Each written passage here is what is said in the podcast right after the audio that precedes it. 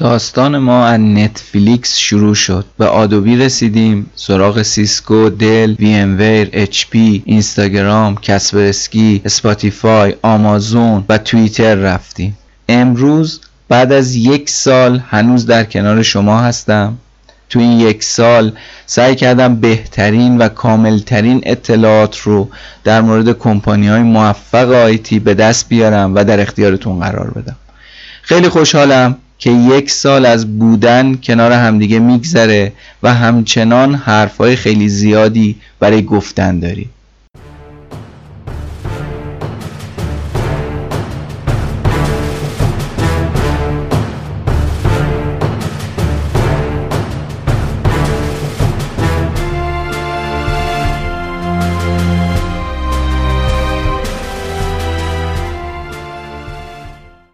سلام من اشکان پزشکی هستم. شما اپیزود دوازدهم ویتاکست رو گوش می‌کنید.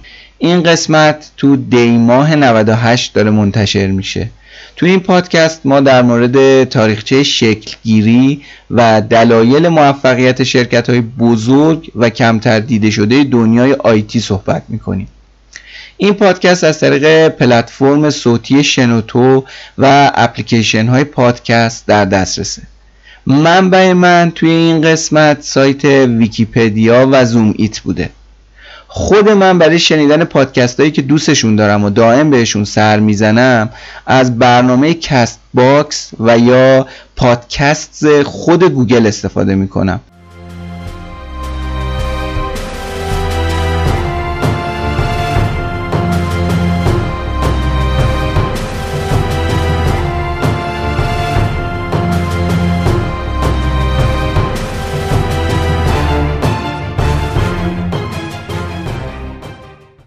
خب بریم سراغ داستان امروز. کمپانی که می‌خوام براتون در موردش صحبت بکنم به عنوان بزرگترین سرویس اشتراک گذاری ویدیو تو دنیا شناخته میشه. داستان شکلی این شرکت خیلی جالبه. وقتی یکی از بنیانگذاراش یه ویدیویی از خانم جانت جکسون تو اینترنت پیدا نکرد به فکرش زد که بره یه سرویس ویدیویی راه اندازی کنه. البته خودش گفته بود که داستان سونامی هند هم بوده که تو اینترنت گشته تا یه ویدیو ازش پیدا بکنه ولی نتونسته. از ماه می 2019 این سرویس تو هر دقیقه بیشتر از 500 ساعت محتوای ویدیویی توش آپلود می شده و هر روز یک میلیارد ساعت محتوا توی این سرویس دیده میشه. بیشتر از دو میلیارد کاربر داره که تقریبا برابری می‌کنه با یک سوم افرادی که تو اینترنت حضور دارن. میانگین حضور هر کاربر توی این سرویس حدودا 40 دقیقه است که خب یک عدد عجیبیه. دومین موتور جستجوی بزرگ بعد از گوگله و میشه گفت بزرگتر از بینگ و یاهوه. بعد از سایت گوگل به عنوان دومین سایت محبوب جهان رتبه بندی شده. درست حد زدید. اسم این شرکت یوتیوبه.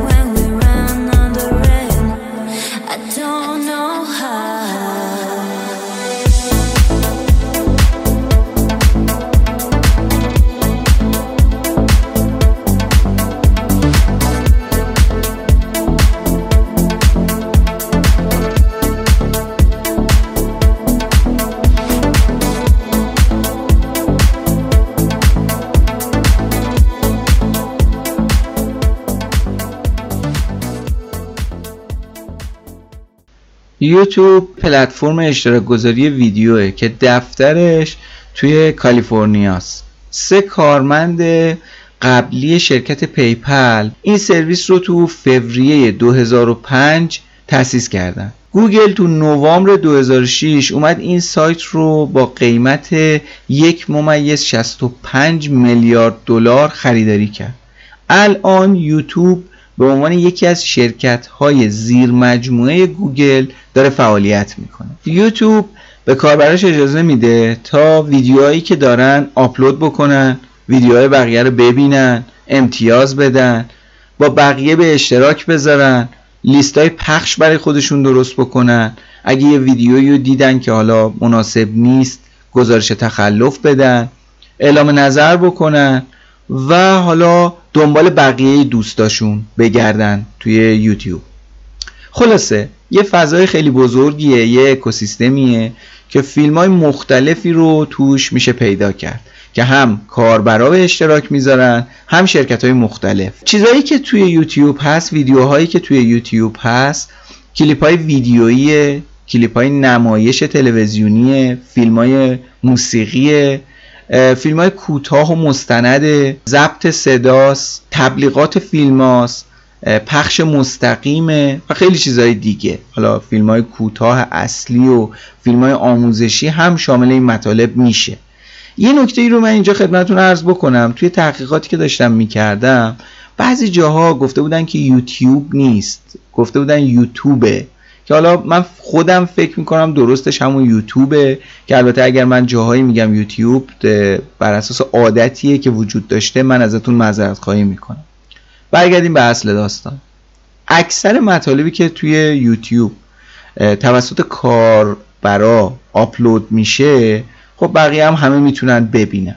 اما یه سری از شرکت ها هستن مثل حالا CBS, BBC, هولو میان یه سری از مطالب خودشون رو از طریق یوتیوب می‌ذارن یه قسمت خیلی کوچیکش رو. خب یه قرارداد همکاری بستن با یوتیوب میان یه قسمت کوچیک از مطالب رو می‌ذارن میگن آقا اگه بقیهش رو می‌خوای ببینی باید اشتراک بخری باید بیای سراغ ما. یعنی بیشتر جنبه تبلیغاتی داره.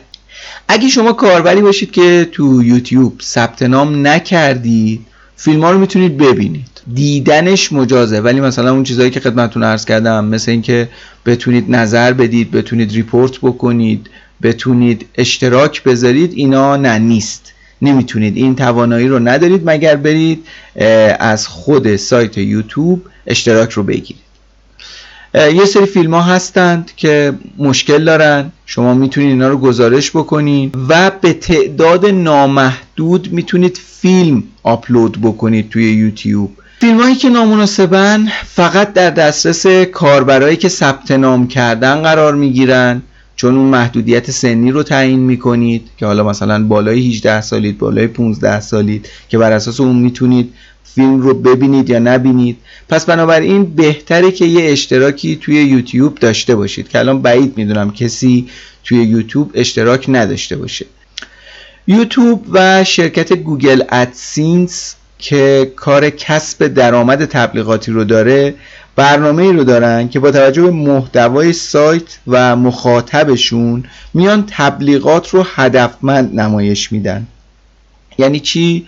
یعنی مثلا شما دنبال یه دوچرخه هستین یا دنبال یه راکت تنیس هستین یا دنبال یه ماشین خاص هستین بر اساس اون تبلیغات برای شما نمایش داده میشه اکثریت ویدیوهایی که توی یوتیوب هست رایگانه و شما می‌تونید به راحتی اونا رو ببینید. اما یه سری استثناها داریم. از جمله کانال هایی که برای اینکه اونا رو بتونید دنبال بکنید باید یه حق اشتراکی بدید.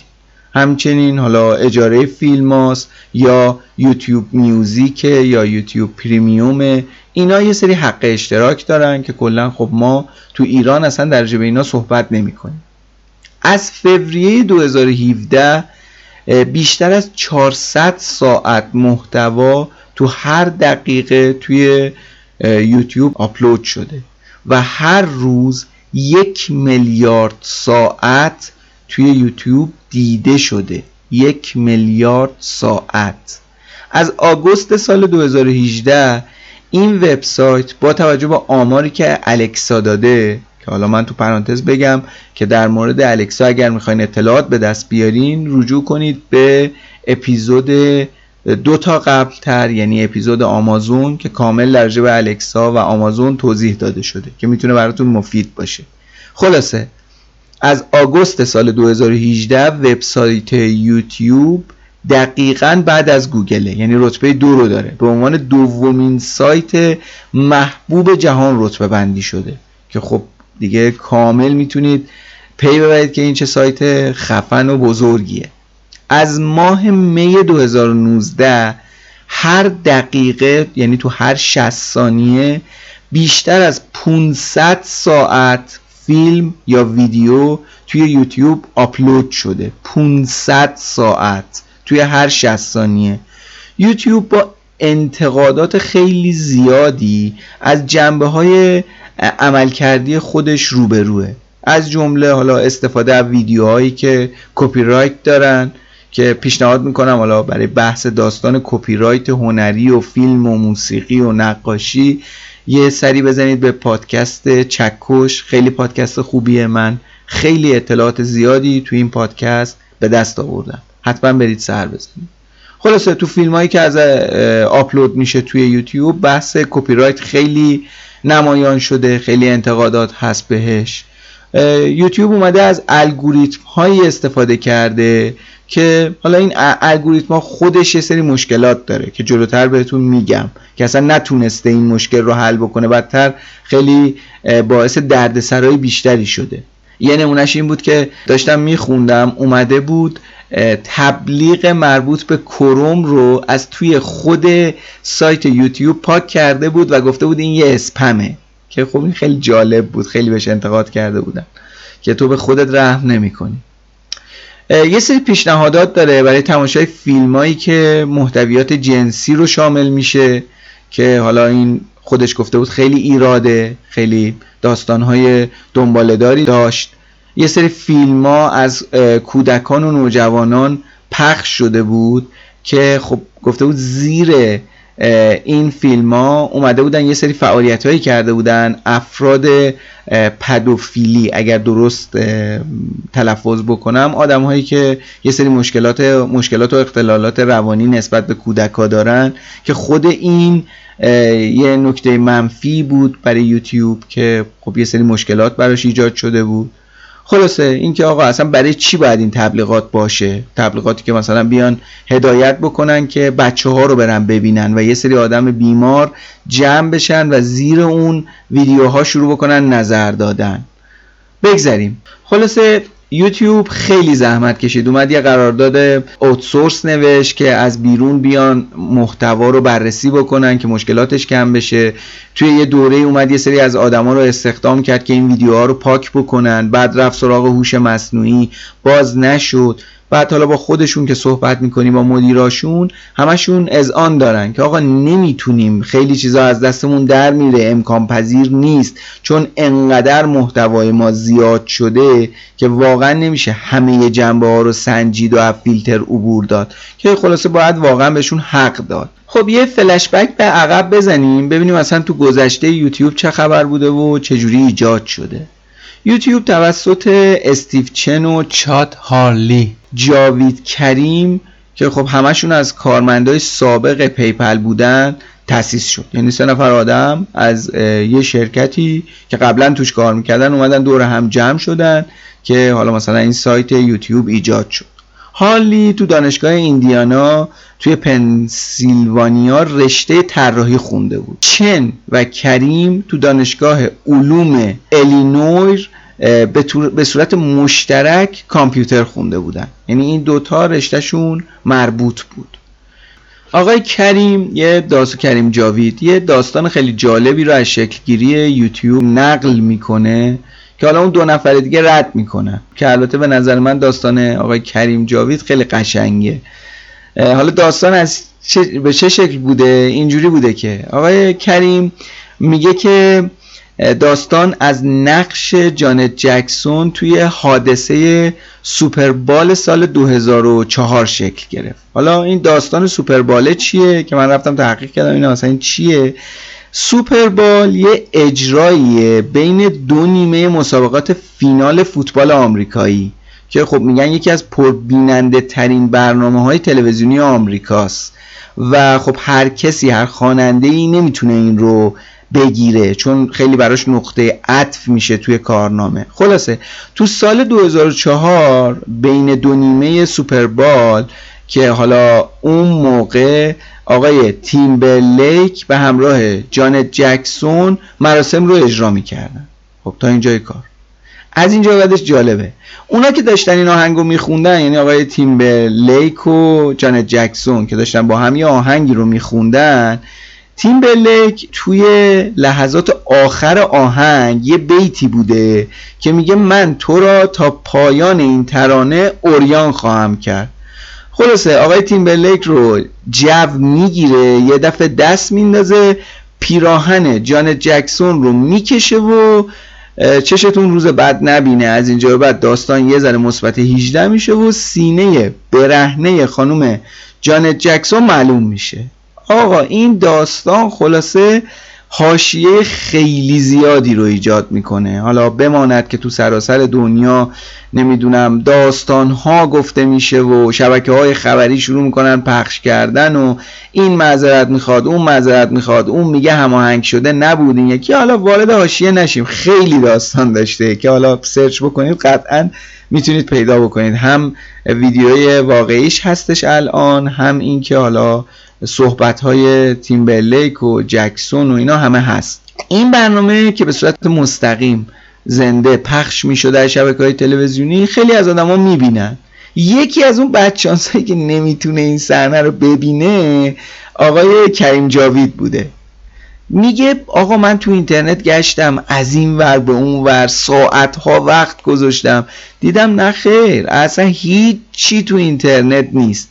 می‌گفت اینجا یه جرقه زد تو ذهنم که آقا مثلا ما یه سایتی داشته باشیم که این صحنه های مثلا هیجانی و خلاصه آنچنانی رو بتونیم توی اون بذاریم که مردم بعدا بتونن ببینن که اینجوری مثل من اسیر و عبیر نشن.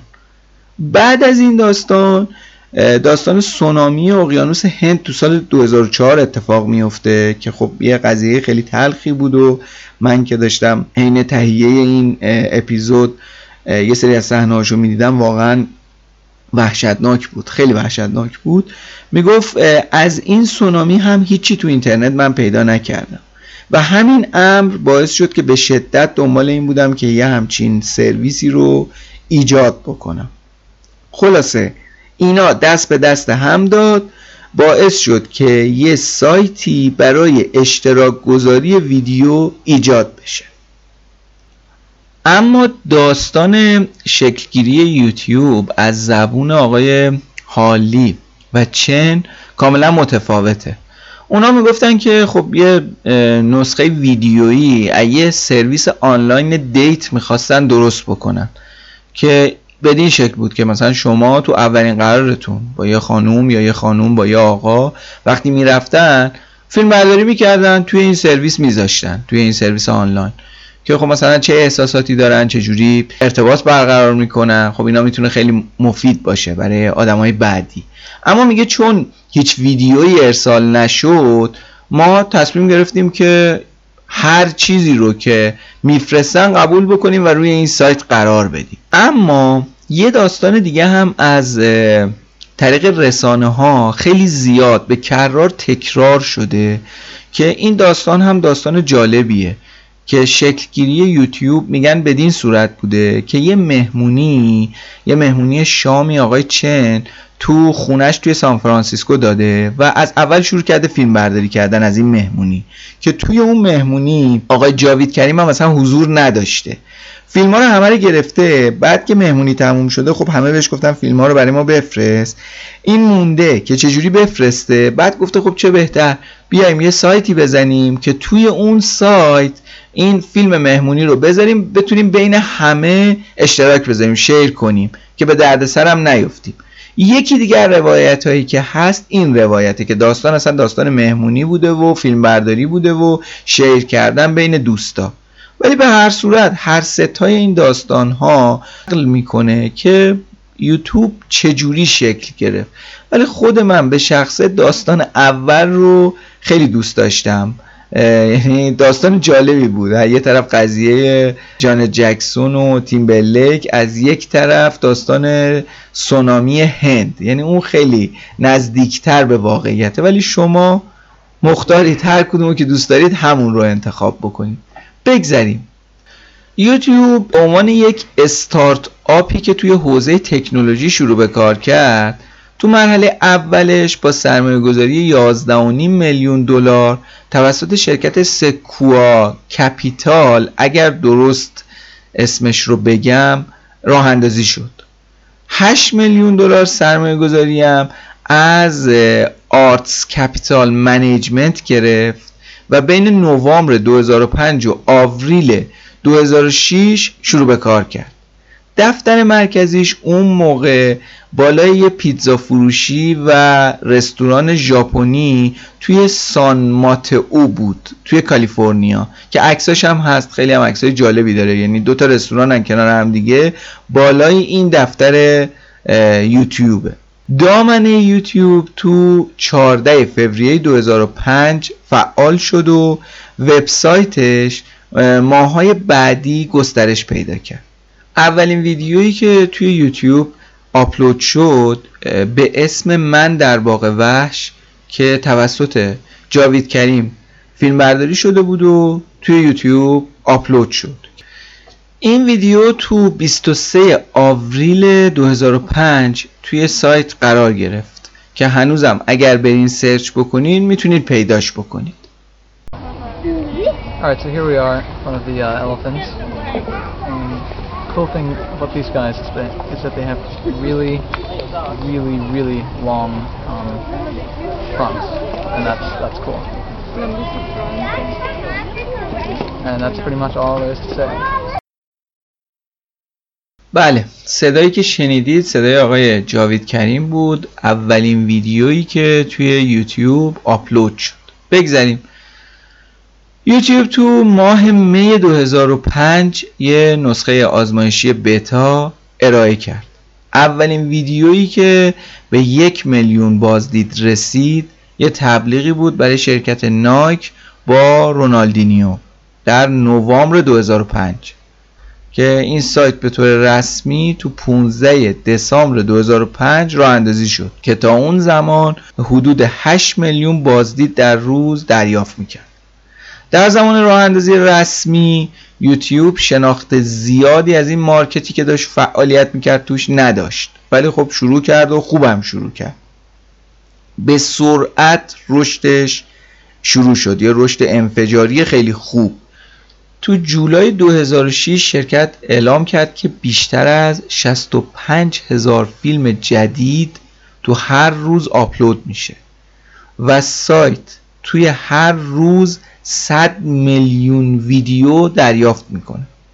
بر اساس داده هایی که منتشر شد که حالا توسط شرکت تحقیقاتی کام اسکور بود که خیلی شرکت معتبر و قابل اعتمادیه یوتیوب برترین ارائه دهنده فیلم آنلاین تو آمریکاست با سهم بازاری در حدود 43 درصد.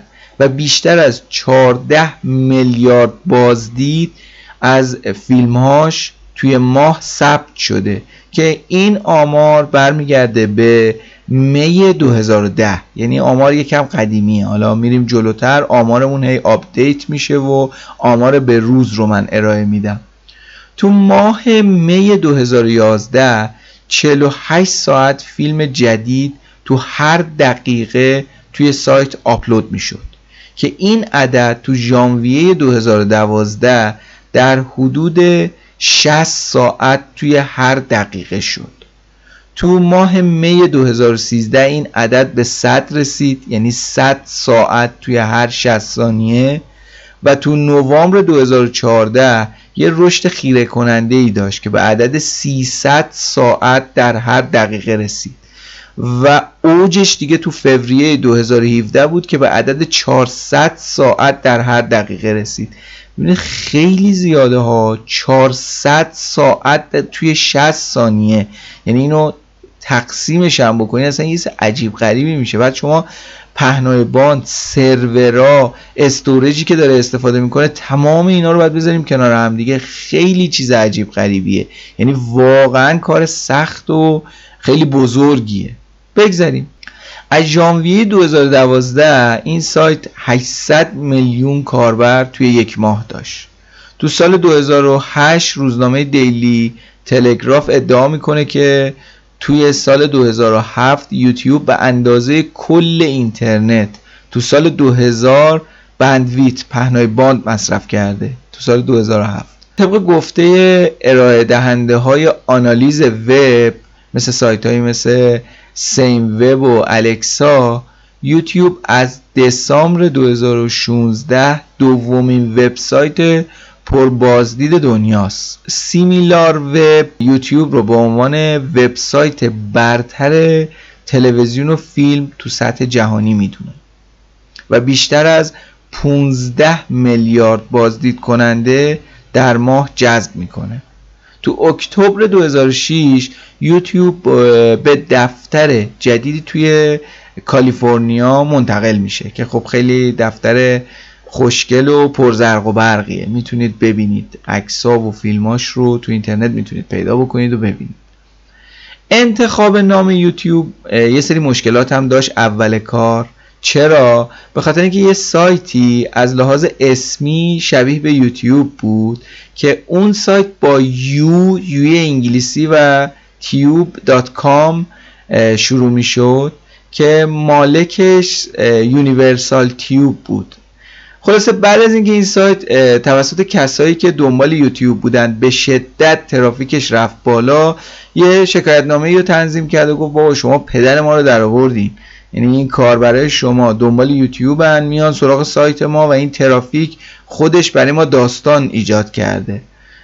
بعد این مدتی هم اون بابا اون کمپانی اومد اسم دامنش رو تغییر کرده تغییر داد کرد یوتیوب آنلاین dot com که داستان فیصله پیدا کرد.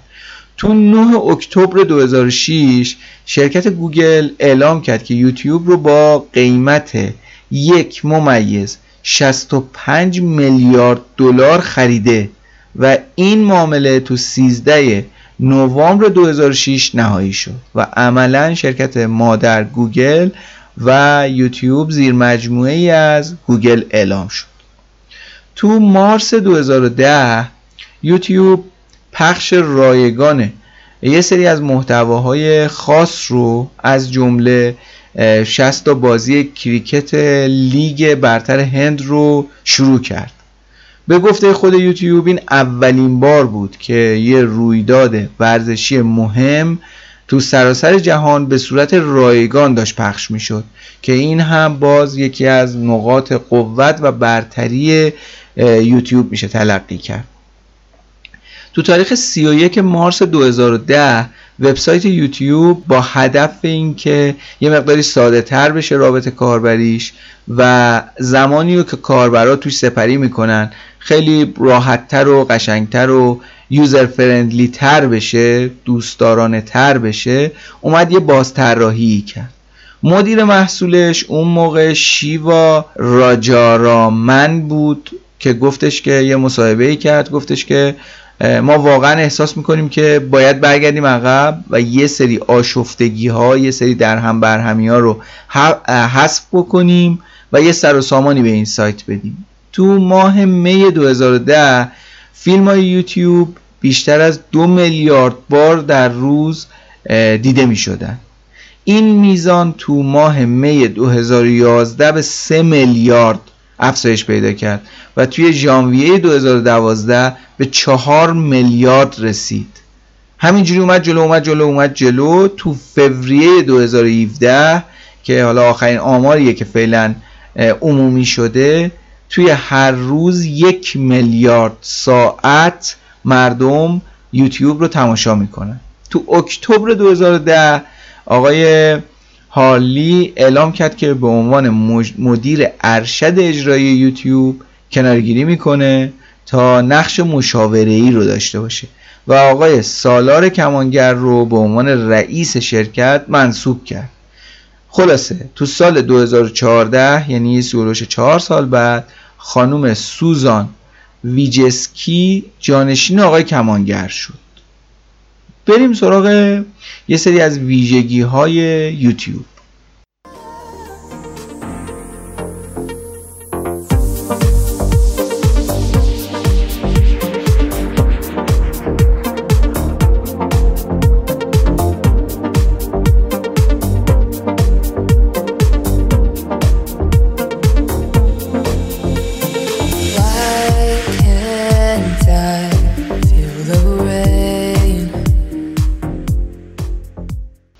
قبلا برای اینکه بتونیم فیلم های توی یوتیوب رو روی کامپیوتر ببینیم باید آدوبی فلش پلیر رو روی مرورگر نصب می‌کردیم که بشه فیلم ها رو دید.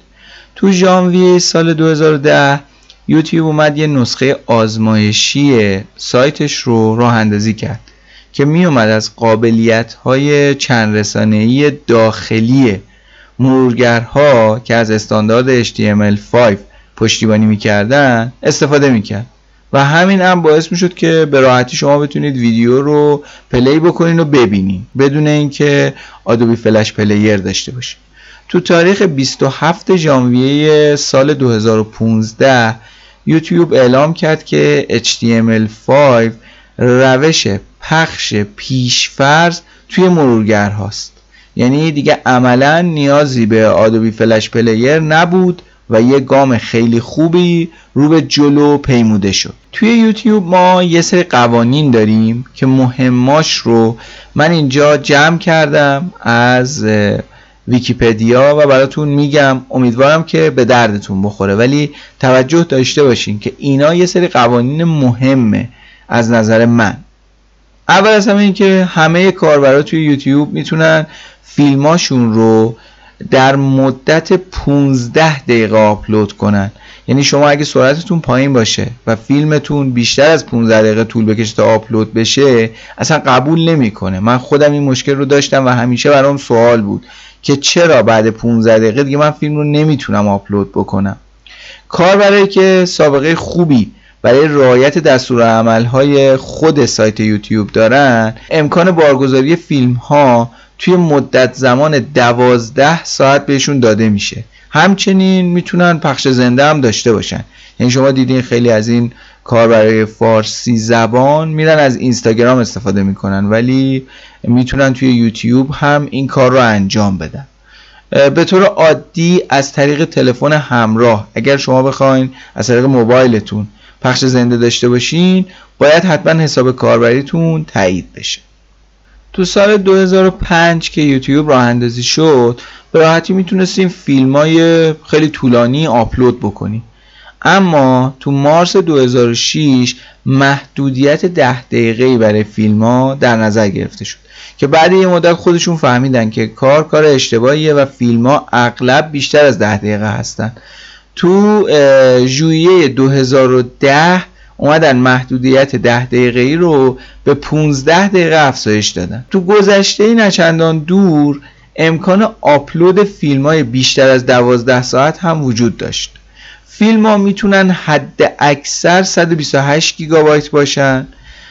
اگر دقت بکنید یه سری زیرنویس هم برای ویدیوها در نظر گرفته شده که خب این زیرنویسی که ایجاد میشه ممکنه بر اساس تصاویری که شما می‌بینین دقیق نباشه که خود یوتیوب هم اعلام می‌کنه که این بر اساس یک هوش مصنوعی و دقیق نیست. پس زیاد به زیرنویسش نمیشه اعتماد کرد.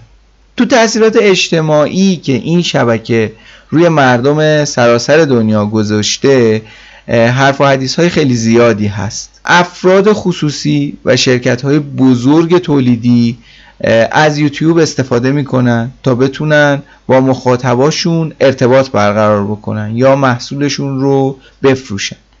آقای کریس اندرسون مربی و سخنگوی تد این ارتباط رو تحلیل و آنالیز کرده.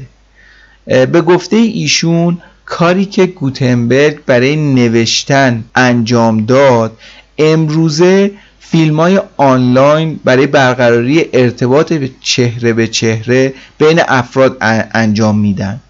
اندرسون ادعا می‌کنه که دور از ذهن نیست که بگوییم ویدیوی آنلاین پیشرفت علمی رو به طرز چشمگیری سرعت داده. و ممکنه مشارکت کنندگان ویدیو در صدد باشند تا بزرگترین چرخه یادگیری در تاریخ بشر رو راه اندازی بکنن.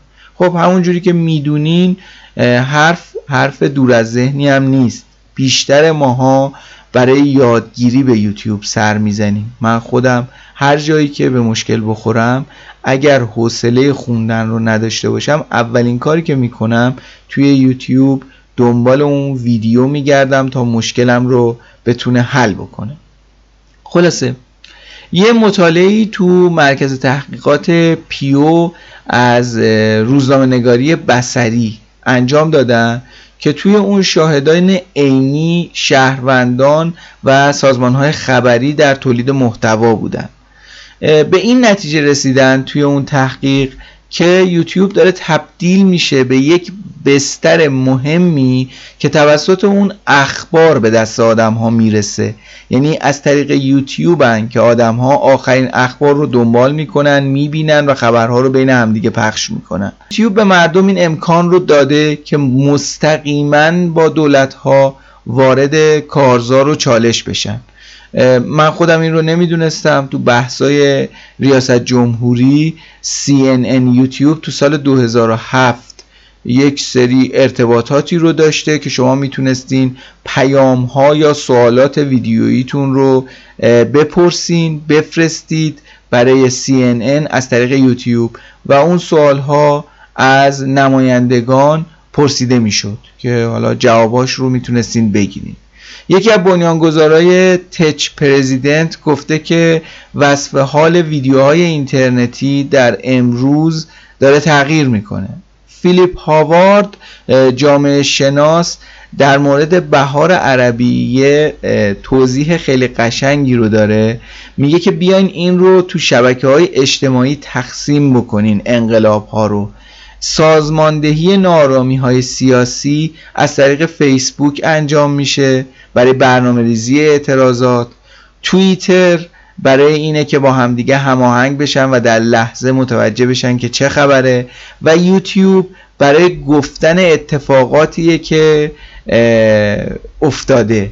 یعنی شما اگر این چرخه رو ببینید خب کاملا براتون مشخص میشه که توی فیسبوک برنامه ریزی میشه در توییتر. تو لحظه از همدیگه خبردار میشیم و توی یوتیوب بعدش میایم فیلم ها رو می‌ذاریم که چه خبر بود چه اتفاقاتی افتاد و مستند می‌کنیم.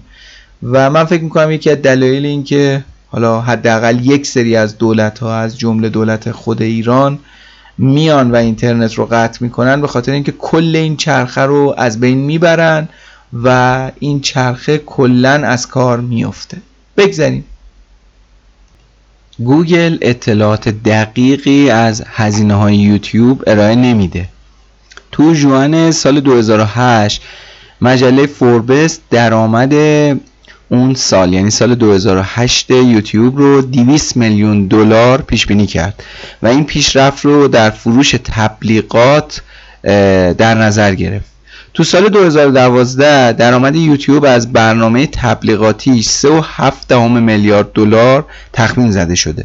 تو سال 2013 این رقم تقریبا دو برابر شده و تخمین زده میشه به 5.6 میلیارد دلار رسیده باشه. در ماه می 2013 یوتیوب یه طرحی رو داد گفت آقا 53 تا کانال رو اشتراک میدم. از 99 سنت تا 6 ممیز 99 سنت تو ماه توی یک ماهش. که خب این یه تلاشی بود برای اینکه بتونه رقابت بکنه با شرکت هایی که خدمات اشتراک آنلاین میدن مثل نتفلیکس و هولو که حالا موفقیت آمیز بودن این طرح یا نبودنش دیگه گزارشی رو ارائه نکرد. تو سال 2017 طبق آماری که ارائه شده به طور متوسط روزانه بیشتر از یک ساعت یوتیوب توی دستگاه های موبایل دیده میشه. که خب این عدد خیلی عدد خوبیه برای خود کمپانی یوتیوب. خب تا اینجای کار در مورد یوتیوب صحبت زیاد شد. برگردیم به ایران. تو تاریخ 3 دسامبر 2005 به صورت موقتی سطح دسترسی به یوتیوب مسدود شد. که احتمال می‌دادن این مسدودسازی به دلیل رسوایی اخلاقی خانم زهرا امیر ابراهیمی باشه.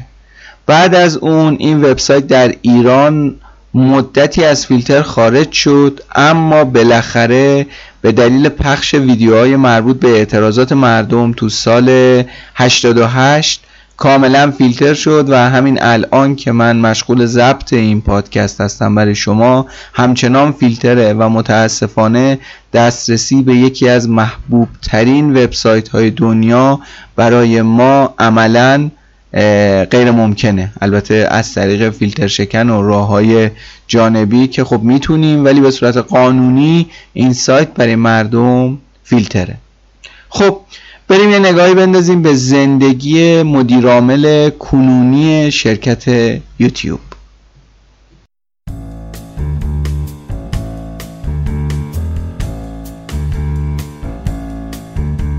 Morning person or night owl? Night owl. Coffee drinker or tea fan? Coffee with milk. What's the first thing you do when you wake up in the morning? Roll over and see if I can sleep in longer. Favorite app on your smartphone other than YouTube? Oh. Ways. Gets me places quickly, efficiently. In terms of the memes, keyboard cat or sneezing panda? Probably keyboard cat. How often do you skip the ad? Probably, well, I like watching the ads and I think it's important for me to see the ads maybe every other time. Would you hire someone who mispronounced your last name? Yes, since otherwise I probably wouldn't be able to hire anyone since everyone mispronounces my name. Describe your management style in one word. Supportive. How do you run a meeting? I like to have a clear agenda, know what we're trying to get done, and get it done as quickly as possible and move on. Who has been the greatest influence on you? Probably my mom and my dad. My dad, because he's a professor of physics, and so he's very analytical and good at approaching problems in a systematic way. And then my mom, because she's always up for fun and doing something a little crazy and a little bit untraditional. And so I think I have both sides to me. You say you and your husband often make it home for dinner with your kids. How do you two do it? So I really try to prioritize my time in the office and focus on what's most important and get that done as quickly as possible. And then I try to leave the office at a reasonable time, like six, and have no email from six to nine, which is really hard to do, but I try hard to do that and just really focus on the kids and the family. And then in the evening, after they've all gone to bed, I'll check email again and see what happened during those three hours. I'm Susan Wojcicki, and I'm CEO of YouTube.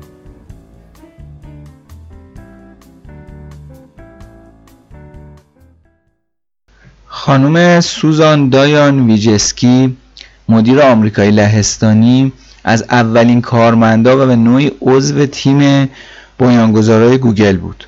من قبل از اینکه وارد داستان بشیم یه توضیحی بدم. فامیلی ایشون ویجسکی یه مقداری متفاوت تلفظ میشه. یعنی به شکلهای مختلفی تلفظ میشه که من سعی می‌کنم از اسم کوچیک ایشون استفاده بکنم چون هم سخته هم واقعا نمی‌دونم تلفظ درستش کدومه.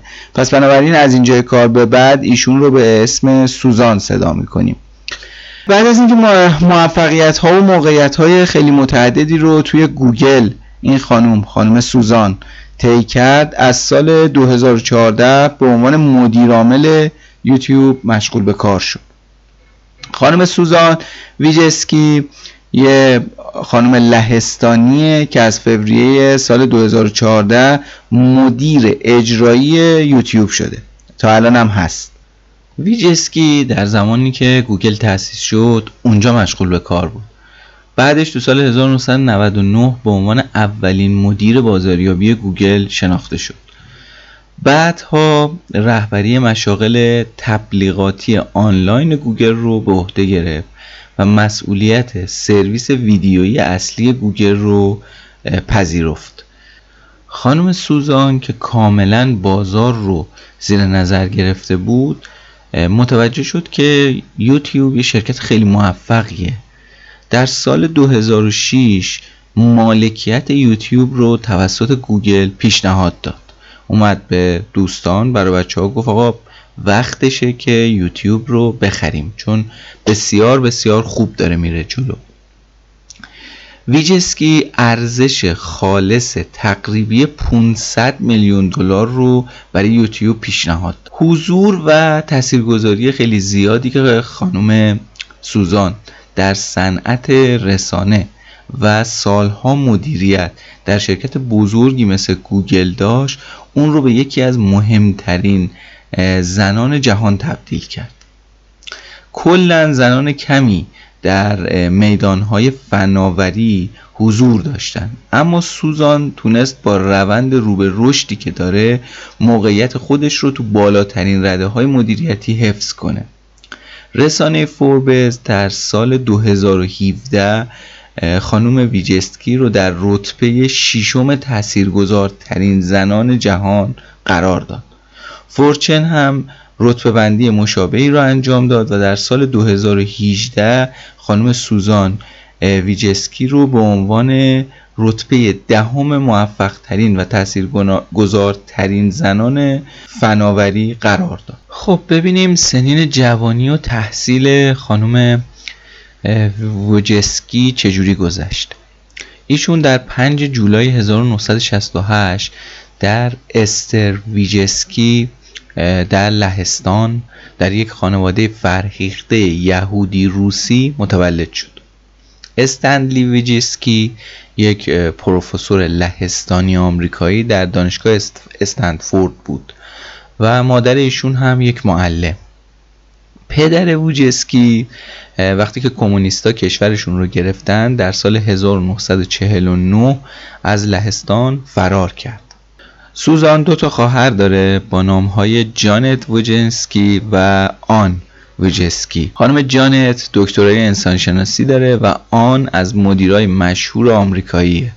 آن ووجسکی الان که من دارم با شما صحبت می‌کنم شرکتی در حوزه مهندسی ژنتیک تو کالیفرنیا داره به اسم 23 اند می سوزان تو دبیرستان یه دبیرستانی تو پاولو آلتو کالیفرنیا تحصیل کرد و برای روزنامه مدرسه خیلی می نوشت اولین فعالیت سوزان تو 11 سالگی بود که مشغول فروش spice rope ا بود که من تحقیق کردم دم خونه مردم می‌رفت. از این طناب هایی که باهاش فلفل رو آویزون می‌کردن به در خونه از اونا میفروخت. خانم سوزان ویجسکی تاریخ و ادبیات رو تو دانشگاه هاروارد یاد گرفت و در سال 90 فارغ تحصیل شد. ابتدا به ساکن برای گرفتن مدرک دکترا تو رشته اقتصاد و تبدیل شدن به یک استاد حسابی برنامه ریزی کرده بود. اما زمانی که متوجه علاقش به فناوری شد کل برنامه زندگیش رو تغییر داد. فوق لیسانسش رو تو رشته اقتصاد در دانشگاه کالیفرنیا تو سال 1993 گرفت و کارشناسی ارشد مدیریت بازرگانیش رو از دانشگاه مدیریت اندرسون UCLA تو سال 1998 اخذ کرد. این تحصیلات تکمیلی تو رشته مدیریت باعث شد که خانم سوزان اولین شغل خودش رو به عنوان مشاور مدیر پیدا بکنه. فعالیت رسمیش رو توی شرکت آر بی وبر ان کمپانی و بعدش بین ان کمپانی به عنوان مشاور مدیر شروع کرد. ورود جدیش به دنیای فناوری از شرکت اینتل شروع شد. به عنوان نیروی بخش بازاریابی تو این شرکت استخدام شد تا اولین قدم هاش رو به سمت شرکت های فناوری دنیای آینده محکم و استوار برداره. نقش سوزان تو تشکیل و تأسیس گوگل داستان خیلی باحال و جالبی داره. تو سال 1998 بعد از اینکه لری پیج و سرگی برین اومدن گوگل رو تأسیس کردن یه مذاکره با سوزان کردن. گفتن آقا ما می‌خوایم از گاراژ خونه ای که تو داری به عنوان دفتر کار گوگل استفاده کنیم. اون موقع خونه سوزان در منلو پارک بود. و اون سالها سالهایی بود که استارتاپ ها عین قارچ داشتن از زمین رشد می‌کردن و همهشون دنبال یه جا و مکانی بودن. سوزان و همسرش یه خونه 180 متری به قیمت 600 هزار دلار خریداری کرده بودن. و خب هزینه هاشون خیلی زیاد بود باید قسط خونه رو می‌دادن. واسه همین مجبور شدن که گاراژشون رو به این دو نفری که حالا مؤسس گوگل بودن اجاره بدن. اگر بخوایم قشنگ به قضیه نگاه بکنیم قرارداد اجاره گاراژ خونش به عنوان یه نقطه عطفی تو کل تاریخ فناوری هم برای تاریخ فناوری هم برای خود سوزان بود. همکاری اولیه با برین و پیج باعث شد که سوزان ویجسکی به عنوان یک فرد پویا توی تیم گوگل شروع به کار بکنه. بسیار علاقمند نشون می‌داد و خیلی خوب جذب تیم شد. در نهایت خانم سوزان به عنوان یه عضوی از گوگل شد و تو سال 1999 تونست مدیریت اولین تیم بازاریابی شرکت گوگل رو به عهده بگیره. وظیفه اصلیش پیدا کردن یه راههایی بود که به وسیله اون گوگل بتونه درآمدزایی بکنه. اون هم از طریق موتور جستجوش. شاید فرمان روایی گوگل تو بازارهای موتور جستجو خیلی ربط داشته باشه به فعالیت های سوزان. اون زمان با توجه به اینکه گوگل تازه کارشو شروع کرده بود و هیچ کسی نمیشناختش وظیفه سوزان خیلی خطیر بود. به خاطر اینکه باید از این شرکتی که هیچ درآمدی نداشت و داشت فعالیت می‌کرد تبلیغات ایجاد بکنه و بتونه براشون بازاریابی بکنه. خلاصه. سوزان برای افزایش مشتری های موتور جستجوی گوگل از ابتدایی ترین روش ها تو سالهای اولیه استفاده می‌کرد. به صورت face to face و مستقیم با دانشگاه ها و مدارس و وبسایت های دیگه شروع به مذاکره کرد و اونا رو مجاب می‌کرد که از نوار جستجوی شرکت گوگل استفاده بکنن. از فعالیت های مهم سوزان میشه به سیستم تغییر لوگوی گوگل اشاره کرد که برای مناسبت های مختلف تغییر می‌کرد که تا به امروز هم هست و این کار برای زنده تر نشون دادن این موتور جستجو استفاده میشه. اولین موفقیت کاری که سوزان در سال 2000 به دست آورد معرفی AdWords بود که اون زمان به یه منبع درآمد اصلی گوگل تبدیل شد. پیشرفت سوزان تو تیم مدیریت گوگل خیلی سریع و قابل توجه بود. یه مدتی که فعالیتش در تیم بازاریابی گذشت به عنوان مدیر ارشد تبلیغات و تجارت و الکترونیکی گوگل انتخاب شد که خب الحق مستحق این پست هم بود. خیلی از موفقیت هاش که در آینده به دست آورد توی خرید و ادغام استارتاپ های مختلف تو حوزه تبلیغات برای گوگل بود. به عنوان نمونه از خرید و ادغام موفقیت آمیز AdSense و Applied Semantics و اینا میشه نام برد که این اتفاقات تو سال 2003 اتفاق افتاد. و همینا باعث شد که گوگل وارد دنیای تبلیغات دیجیتال بشه. سرویس AdSense یکی از موفق ترین بخش های گوگل تو دنیای تبلیغات بود. اونا با وبسایت های متعددی قرارداد امضا می‌کردن تا تبلیغات مرتبط با سرویس ها رو توی صفحات وب نمایش بدن.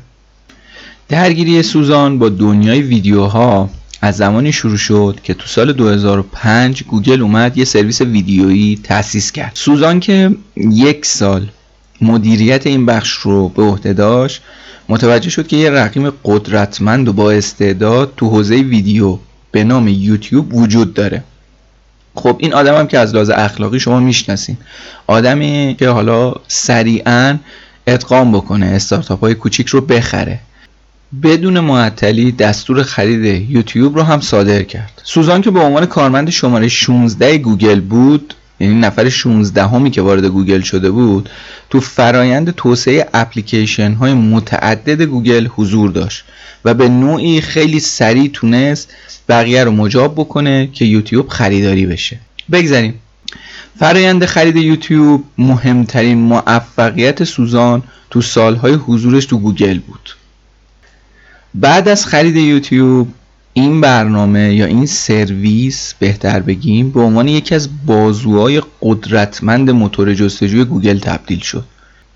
بعد از اینکه یوتیوب خریداری شد فعالیت های سوزان خیلی گسترده شد. هم تو حوزه تبلیغات گوگل کار می‌کرد هم یوتیوب رو داشت. خلاصه حسابی سرش شلوغ شده بود. بخش های تبلیغاتی بازاریابی از یه طرف گوگل داشت پیشرفت می‌کرد از یه طرف یوتیوب رو داشت بزرگ می‌کرد. خلاصه حسابی سرش شلوغ شده بود. خانم سوزان ویجسکی تو سال 2014 به عنوان مدیرعامل یوتیوب جایگزین سالار کمانگر شد و از اون زمان تلاش خیلی جدی و مسررانه ای رو شروع کرد تا تعداد کارمندای زن رو تو شرکت افزایش بده. و انصافا خیلی موفق هم بود. یعنی آمار میگه که از زمان مدیریتش نسبت کارمندای زن تو شرکت از 24 درصد به 30 درصد رسید. نظارت و مدیریت خیلی شدیدی روی اپلیکیشن های مختلف توی یوتیوب داشت. تا سرویس ویدیویی مشهور گوگل رو برای انواع کاربرا از علاقمندان به موسیقی تا بازی و فعالیت های دیگه به بهترین نحو ارائه بکنه. بسیار بسیار حساس بود روی کاری که داره می‌کنه که درست و منظم و خوب و دقیق انجام بشه. در دوران مدیریت سوزان روش های درآمدزایی مختلفی برای تولید کننده های محتوا توی یوتیوب پیاده سازی شد. از میون این روش ها میشه به حق عضویت کانال ها همکاری در فروش و قابلیت Super Chat رو اشاره کرد. یکی از سرویس هایی که تحت مدیریت ویجسکی معرفی شد یوتیوب Red بود. یوتیوب Red سرویس ثبت نامی و پولیه برای بهرهمندی از قابلیت های متعدد یوتیوب مثل تلویزیون دیدن و یه سری موارد دیگه که بعدا به یوتیوب Premium تغییر نام داد. سرویس تلویزیون یوتیوب یا یوتیوب تیوی تحت مدیریت ویجسکی پیاده سازی شد. از فعالیت های مهم دیگه که سوزان کرد تو زمان مدیریتش میشه به افزایش قوانین پیرامون ویدیوها اشاره کرد که این رو من قبلا خدمتون عرض کردم همون اوایل که خیلی ایراد گرفتن از یوتیوب که یه سری ویدیوهای خاص رو پخش می‌کنه و همین باعث یه سری اتفاقات ناخوشایند میشه. سوزان اهمیت خیلی زیادی به محتواهای آموزشی میده. تو سالهای اخیر به نوعی این محتوا رو به عنوان اولویت اصلی شرکت تبدیل کرده. تو ژوئیه سال 2018 سرویس یوتیوب لرنینگ رو معرفی کرد که روی تبلیغات و پشتیبانی از محتوای آموزشی تولید کننده های مستقل سرمایه گذاری کرده. سوزان به حوزه هایی مثل واقعیت مجازی هم خیلی اهمیت میده. خب بریم سر زندگی شخصیش. خانم سوزان ویجسکی تو 23 آگوست 1998 با دنیس تروپر تو کالیفرنیا ازدواج کرد. پنج تا بچه داره. ارتباط خانوادگی با برین یکی از مدیران گوگل داره. بنیانگذار گوگل تو سال 2007 با آن ویجسکی همون خواهر سوزان ازدواج کرد و البته تو سال 2015 متاسفانه از همدیگه جدا شدن. ولی باز با همدیگه رابطه خانوادگی دارن. امروزه با تلاش های خیلی زیادی که سوزان انجام داده گوگل به محل مناسبی برای کارمندای صاحب فرزند تبدیل شده. مادرای باردار تو این شرکت جای پارک مخصوص دارن. و در زمان زایمانشون می‌تونن 18 هفته مرخصی بگیرن. زمانی که ویجسکی به گوگل اومد باردار بود. اما اون سالها هیچ سیاست مشخصی برای حمایت از مادران باردار تو شرکت وجود نداشت. امروزه با حمایت از سیاست های مرتبط با والدین نقش مهمی رو تو تدوین استانداردهای این حوزه بازی کرده. تو سال 2015 از دید مجله تایم سوزان در بین 100 فرد تاثیرگذار تاریخ قرار گرفت. تو سال 2017 مجله فوربز و تو سال 2018 مجله فورچن سوزان رو از مهمترین مدیران زن حال حاضر جهان می‌شناسن. علاوه بر اینکه تابعیت ایالات متحده رو داره تبعی لهستان هم هست. پدر بزرگش سیاستمدار حزب خلق لهستان بوده که تو انتخابات مجلس قانونگذاری لهستان تو سال 1947 به نمایندگی مجلس انتخاب شده. مادر بزرگش کتابدار لهستانی آمریکایی تو کتابخونه کنگره است. البته الان نمی‌دونم زنده است یا نه ولی از فعل بود استفاده شده که احتمالا الان در قید حیات نباشه. سوزان ویجسکی تو انتخابات ریاست ایالات متحده آمریکا تو سال 2016 از هیلاری کلینتون حمایت کرد. سوزان تو سال 2013 مقاله رو به صورت نامه‌ای به تمام دخترای جهان نوشت و در اون از اونا خواست تا حضور خودشون رو تو دنیای فناوری افزایش بدن. در نامه مشهور خود با اشاره به ظرفیت های بالای دنیای فناوری و آینده روشنی که انتظارشون رو می‌کشه از همه دخترها درخواست کرد تا استعدادهای خودشون رو تو حوزه های مرتبط با فناوری پرورش بدن. سوزان وضعیت کنونی اشتغال زنان رو نه در کشورهای پیشرفته و نه در کشورهای در حال توسعه مناسب نمی‌دونه. از همه تقاضا می‌کنه که با افزایش حضورشون مردا رو مجبور به استخدام بیشتر زنان بکنن تا به مرور جایگاه های مدیریتی نیز برای زنان باز بشه. یه جایی مصاحبه کرده بود خیلی جالب بود من اون تیکه رو آوردم. میگه که اولویت اصلی من مسئولیت پذیریه. ما همیشه آزاد بودن پلتفرم رو با ارائه دستورالعمل‌های اجتماعی تنظیم کردیم.